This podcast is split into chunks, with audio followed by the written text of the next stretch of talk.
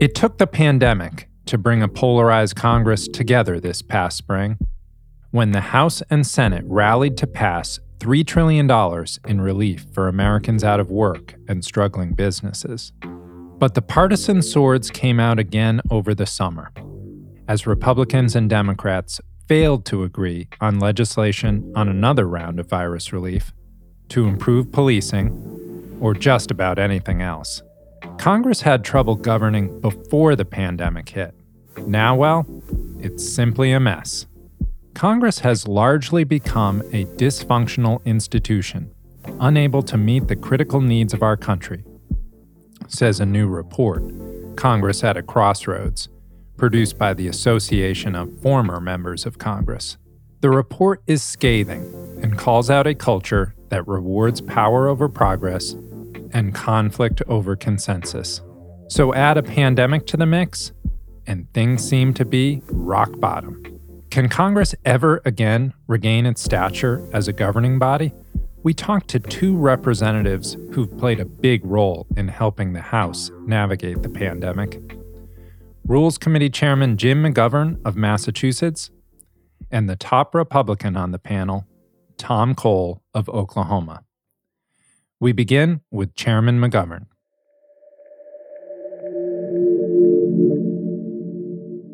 Welcome to the show, Congressman McGovern.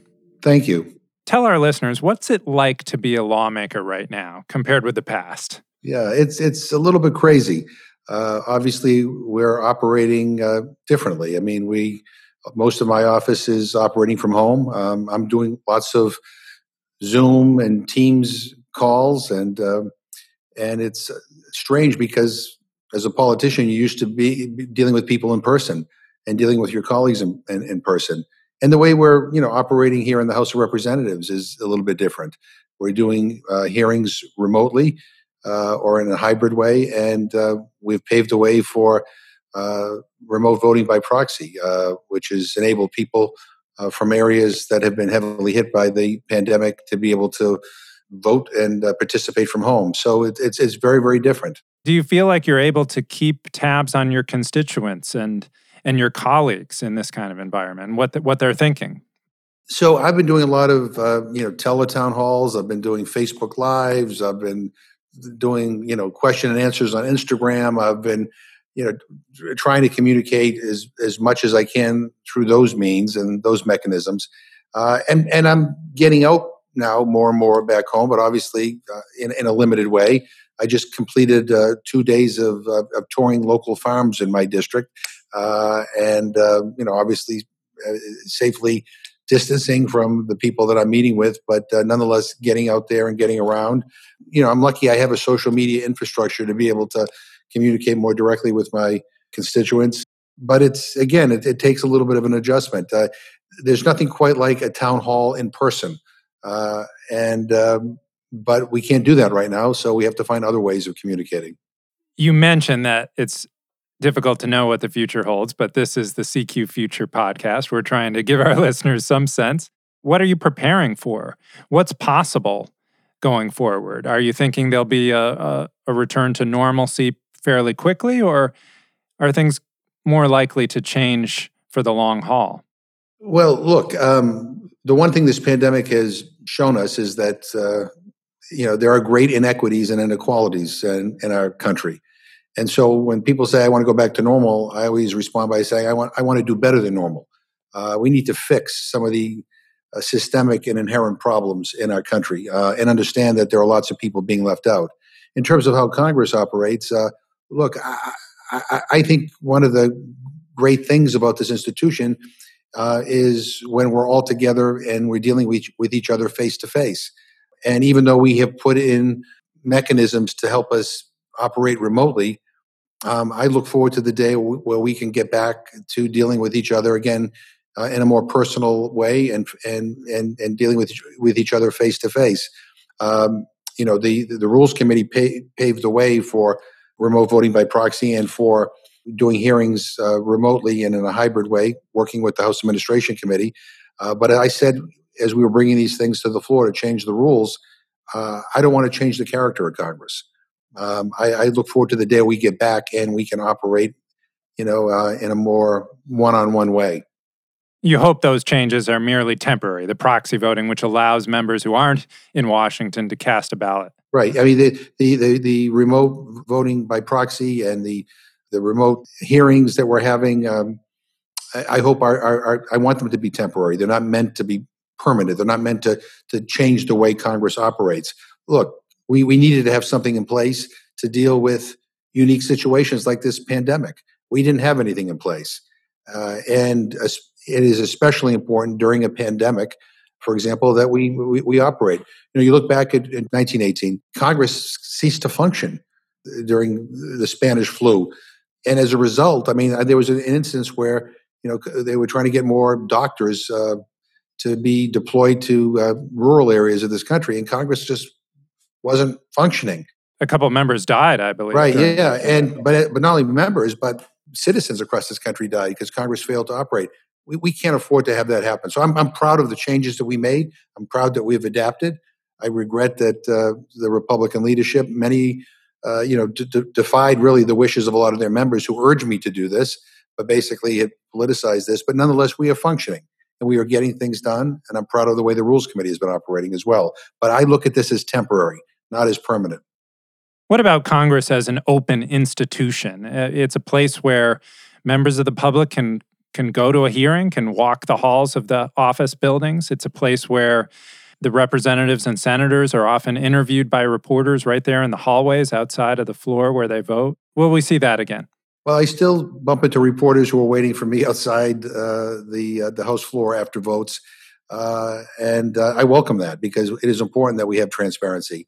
But the hearings uh, that we're conducting, um, you know, are, are, transparent. They're all, you know, live streamed and people can watch and see what's going on. Uh, and same with, you know, the proceedings on the House floor. Everything is out in the open and everything is live streamed. And in fact, the remote voting by proxy, I mean, you know who's voting that way because we have to announce it twice uh, before it uh, before it is official. So, I mean, everything is the transparency hasn't been compromised or sacrificed here. Um, but again, going back to what I said at the beginning, you know, one of the, the, the things that I really value about the way Congress has operated over the years is that you know that is that in-person contact with one another. I mean that you can actually pull a member, uh, even of the other party, you know, off the floor and have a conversation about how to move something forward. It's more difficult to do that when you're communicating on phone or you know on, on Teams or Zoom or whatever. I, I, look forward to getting back to that. But we are we are functioning uh, in a way that I think is consistent with all of our values and what, what the American people want. And on the Rules Committee, um, even though it takes like forever to cast a vote uh, because we have to vote in in groups, uh, I'm proud of the fact that we have brought hundreds and hundreds and hundreds of amendments uh, to the House floor for debate um, and uh, and for consideration. We've given Chair men and women the uh, en bloc authority to be able to bring a bunch of these amendments together to be able to vote on them. But we haven't sacrificed uh, the ability of individual members to be able to be heard. What about compromise? I mean, it seems like the bipartisan spirit that often accompanies a national crisis was more short lived this time around than in the past. What's your assessment? I agree, and I don't really understand why. Um, you know, we passed the HEROES Act several months ago. I get it. Some of the you know Republicans, especially on the right wing side, don't like every provision in it. Well, then pass your own, and then we'll negotiate. Uh, you know, between the two bills, but they haven't even passed their own bill. I mean, there's no Republican alternative to it, and I find that hard to stomach. I mean, we are in a crisis the likes of which we have never seen in our lifetime. Um, people are hurting, uh, and for them to sit on their hands and do absolutely nothing is unconscionable. So I I, I understand the, the importance of compromise. I mean, I know I'm not going to get everything I want, uh, but at least come to the table. At least give us an alternative, and let's negotiate uh, between the differences between our, our, points of view.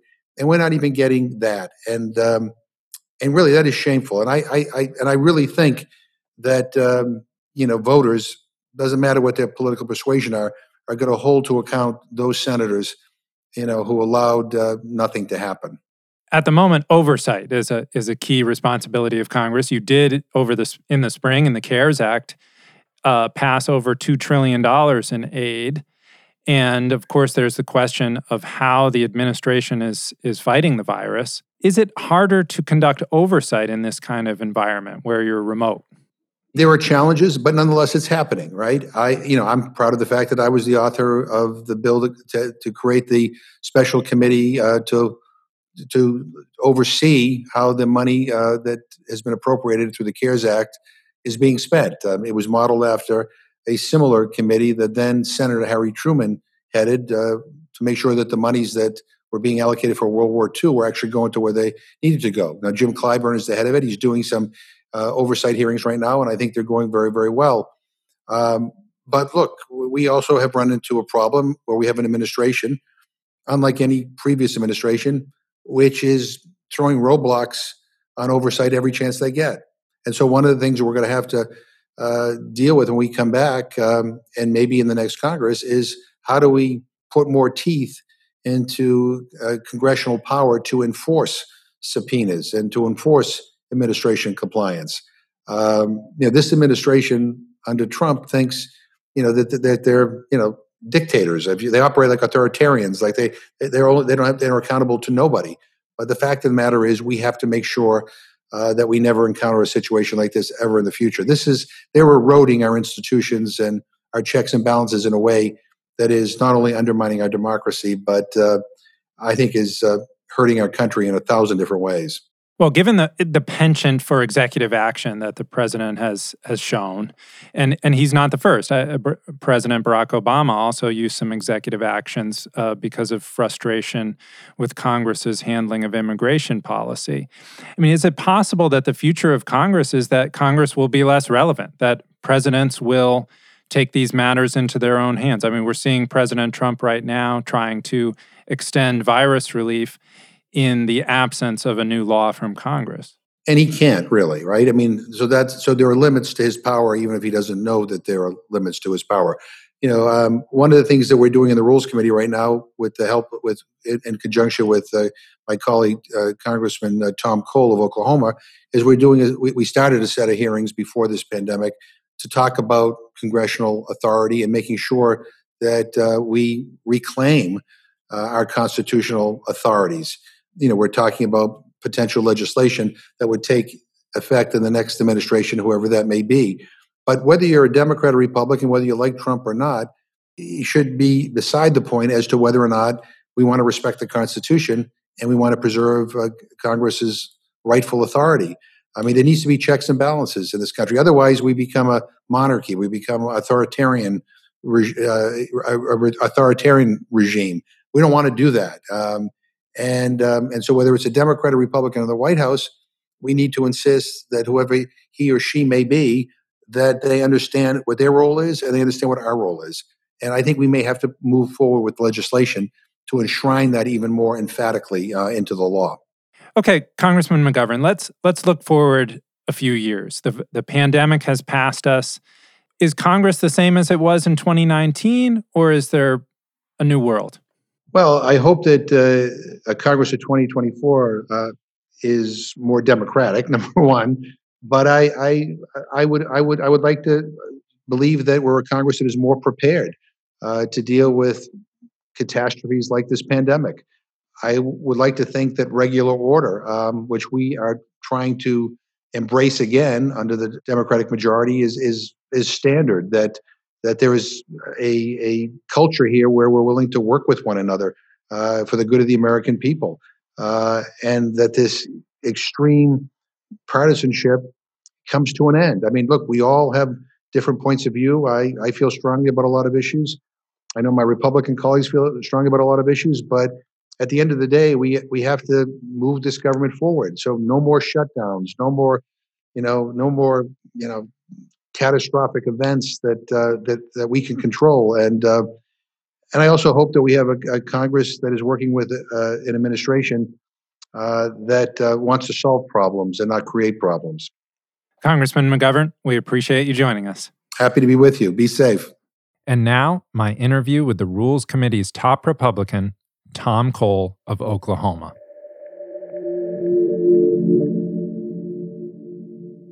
Congressman Cole, thank you for coming on our show. We appreciate it. Very much my privilege. Thank you.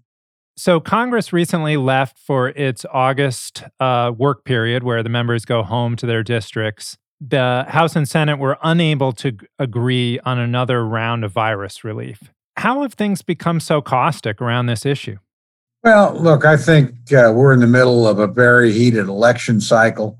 Uh, there's a great deal of uh, polarization that's been underway for a number of years. Add to that the partisan overlay. So hopefully we can get past this and uh, get something done before the end of September. I'd be more than happy to come back uh, if we could get a reasonable deal and uh, would be anxious to support it. I mean, we did four times in a row. I think we did a really good job working together. So it's not like this is something we can't do, but neither side's going to be able to dictate to the other. You mentioned the four times you came together around virus relief earlier in this spring. And that's that's typical of Congress during a national crisis that there is a surge of bipartisanship. But it seemed like it was unusually short-lived this time. I mean, what's your assessment? Well, I you know, I don't know if it was unusually short-lived. I'm actually pretty proud of Congress. I mean, that was basically an 8 to 10 week period where we did four bills over 3 trillion dollars. Uh, we normally appropriate 1.4 trillion in a year if we get it done on time in 12 separate bills with thousands of amendments. So I think it was a pretty extraordinary accomplishment. Uh, but again, I think uh, you know you saw a divergence. the Republican position after four was okay. We've got all this moving. We've got Fed stimulus in addition to that.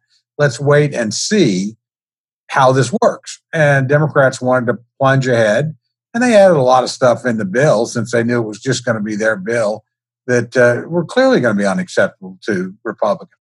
Thinking more broadly about governing during the pandemic, I'm curious what it's like to be a lawmaker right now compared with the past. I mean, you're used to being out amongst the people, talking to reporters, talking to your colleagues, um, going to lots of events.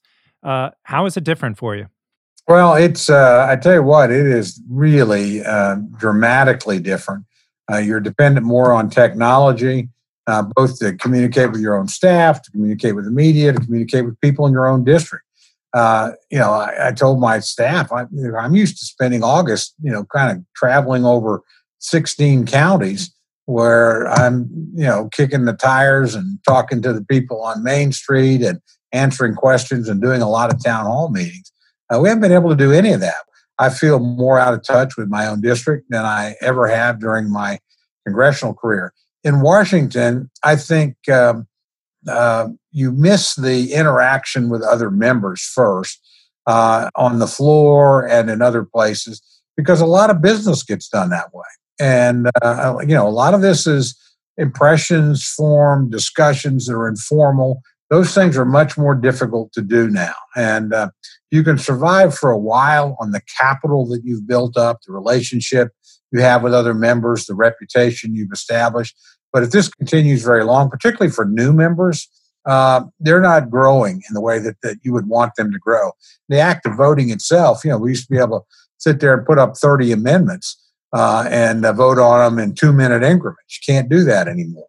And you do all these en bloc amendments, well, you know, that's really, you have a chance with an individual amendment. But if you're an en bloc amendment, you're really doomed by whatever your block you happen to be. Right. That's an amendment that is uh, encapsulates several other amendments. Right. So if you're with the bipartisan group or the Democratic group, you're going to make. If you're with the Republican groups, you're not. And it'd be the same if we were running it. I'm not being critical of my Democratic friends. I, look, I think they're doing the best they can. So it's not but it does change everything and it limits the power of and influence of individual members, uh, both on the floor and in places like conference. Uh, you, know, uh, uh, you know, people see the rhetoric on the floor, but the really important speeches take place in the Democratic conference and the Republican conference when individual members get up, make a point, leaders are listening, uh, they can move the whole conference.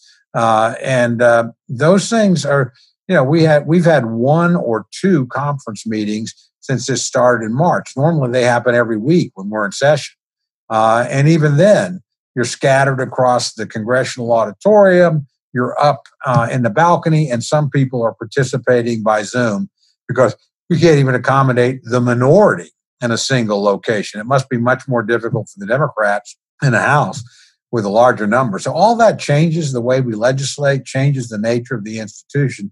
And um, look, you can make a case that we have to do it now. I don't agree with the case because I see the Senate functioning a little bit more normal than we are, but we're bigger. And again, I I'm not critical of people on the other side. I disagree, but I, I don't think it's done out of partisanship or spite or I mean they're they're genuinely worried. They're genuinely trying to work through this. I know that's certainly true with Jim McGovern, who's the chairman of the Rules Committee and sort of been the point person for the speaker on this. So I have no no uh, qualm, but I think they would tell you. Um, and matter of fact, I think we all we want to get back to operating uh, normally as we can, as quickly as we can. Now, you mentioned proxy voting. The Democrats earlier this year implemented a proxy voting system that allows members of the House to vote when they are not physically present on the House floor. That's the first time in American history that that was permitted. You opposed it on the grounds that it would uh, cause some of the problems that you've just mentioned. Given that it's been done now, are you concerned that it might be rolled out again in less severe circumstances? I am very much concerned. That's been my concern all along that we would set a precedent uh, that was a bad precedent. Look, we have dozens of members not showing up. We had 68 Democrats not coming to the postal vote thing, which we were told was critical enough that we had to come back in the middle of an August break on a Saturday to cast something we knew was not going anywhere in the Senate. The president wouldn't sign. He'd issued a veto threat. We had comparable numbers. Uh, it's varied between the mid 30s up to the low 70s on the Democratic side. And I know we have a lot of members, particularly newer members, quite frankly, haven't been around very long, that thinks, oh, this is great. It's really not. I mean, you know, I find the members are actually more in a bubble in their own district sometimes than they are on the floor because the districts on both sides are very homogeneous these days politically in their thinking. So a lot of members don't really get exposed to the other point of view until they're in a committee meeting or they're on the floor and they're in exchanges. Um, and that's that's sad. And to form consensus, uh, you have to know one another. You have to, and a lot of times, uh, people get to know people as human beings. Now, you mentioned the $3 trillion in coronavirus relief that Congress has passed this year. Uh, that's about twice the normal federal appropriation. So, oversight is very important at the moment. But the committees are also meeting remotely, they're hearing from witnesses remotely. What's your assessment of how oversight is going in this atmosphere? Well, probably a little bit better than I would have anticipated. Uh, that is, I don't find uh, people participating remotely in hearings as much of a problem as I do on the floor. Although, even there, again, a lot of this stuff is, you know, leaving the podium and walking into the cloakroom or the ways and means and, just chatting with somebody. Now, one thing maybe our listeners don't know is how really open a place Congress was before the pandemic. I mean, in our post 9 11 world where offices are much more locked down, the public can still walk the halls of uh, the congressional office buildings and go to hearings. The press has uh, great access to members where there a lot of the interviewing happens in the halls outside the the house floor or in outside committee rooms that has been put on hold because of the pandemic Will it return? Will Congress ever be that open place again? Well, I certainly hope so. Uh, you know, it's one of the great marketplaces for ideas and political dialogue in the world. Uh, and it's lonely when you're up there now. And you're used to seeing, I like seeing all the summer tourists and all the families coming in, bringing their kids, and they're trooping through the halls while you're going uh, about your job. And uh, I love that. It's all gone and uh, you know you walk around Rayburn or whatever, you still get the occasional visit, but you know you don't have your whole staff there, and uh, and it's pretty much you know it's ghostly to be in Rayburn. Um, so uh, this needs to be restored as quickly as we can. Again, I'm not critical of the house physician or anybody who's trying to keep people safe, uh, and this could be a, Uh, just as it's a great marketplace for ideas, it could be a great marketplace for coronavirus too, because you got people coming in from all over the country and then spreading back out over the country. So I get the need for precautions, but uh, we need to get back to normal as quickly as we can. And I don't know a member of Congress that doesn't think that's a good idea, that would prefer that. Um, but again, I do think the newer members, uh, and maybe it's because they're in many cases also younger members, uh, you know, they think the technology is the same. And maybe I'm an old fogey. I don't think it is. I don't think it replaces uh, the uh, the face to face, even the casual meeting that you have passing one another in a hall. All those things build human capital, build relationships, uh, and make it possible uh, to uh, to come together. Um, and without that, it's just you know I, I, think you're much more likely, again, as I said, to not bump into people uh, if you're in your own district. Look, I'm in a district. The president's going to carry two to one. Uh, he's certainly not going to win the country, whether he wins or loses, by anything like that a mar- margin. I learn a lot when I'm talking to my colleagues from other districts whose constituents see it in a very different way. And they talk, we talk, you know, uh, politicians are like, we're going to talk sports, okay? And our sport is politics. So we're talking about that all the time. Much more difficult when we're only meeting over formal sessions, you know, limited on the floor. A lot of political discussion takes place on the floor. Uh, but now, with 60 or 70 members on the floor instead of hundreds, and maybe not the people you particularly wanted to talk to, or you just don't bump into somebody uh, again, the, the, nature of the dialogue and, and the nature of the relationship between the members changes over time. And the longer this goes on, my opinion, the worse it will be. You mentioned the growing polarization in the country. That's been a long term trend.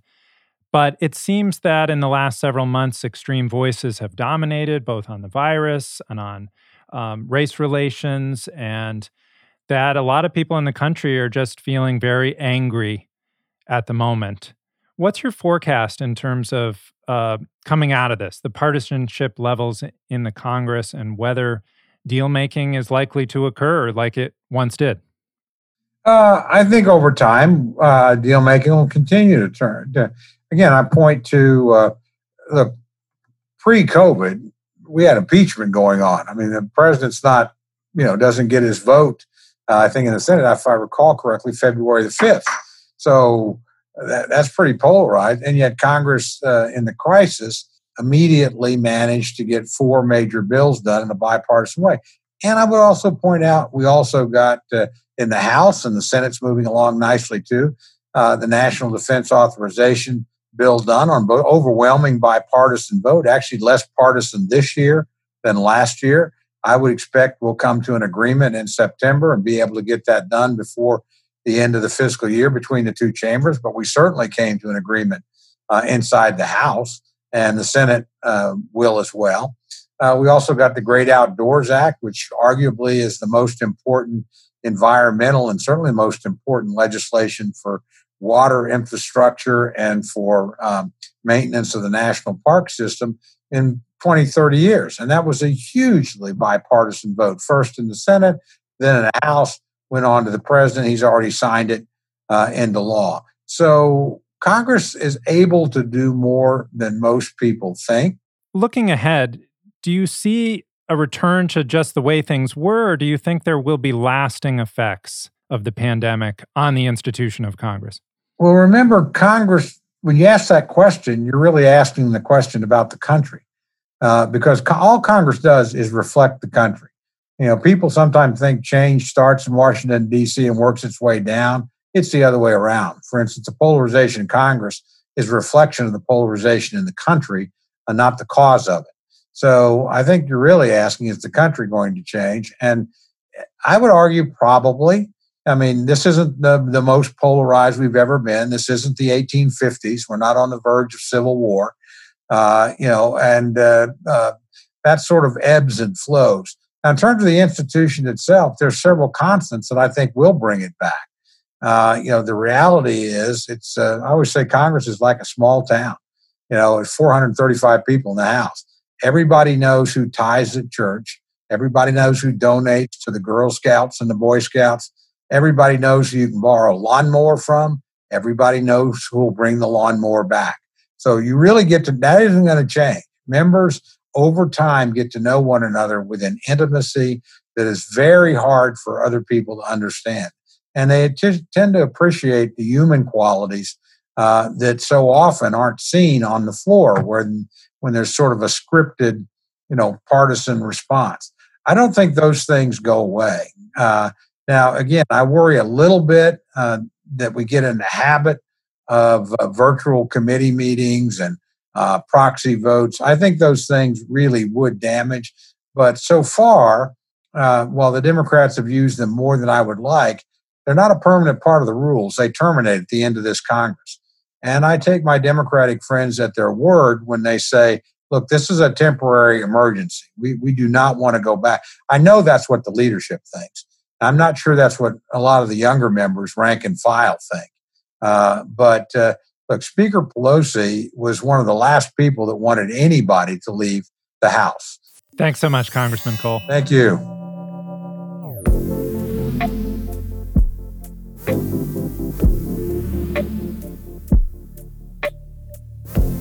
That's our first look at the future of Congress. You can find CQ Future at rollcall.com or your favorite podcast app. For all of us at CQ Roll Call, I'm Shawn Zeller.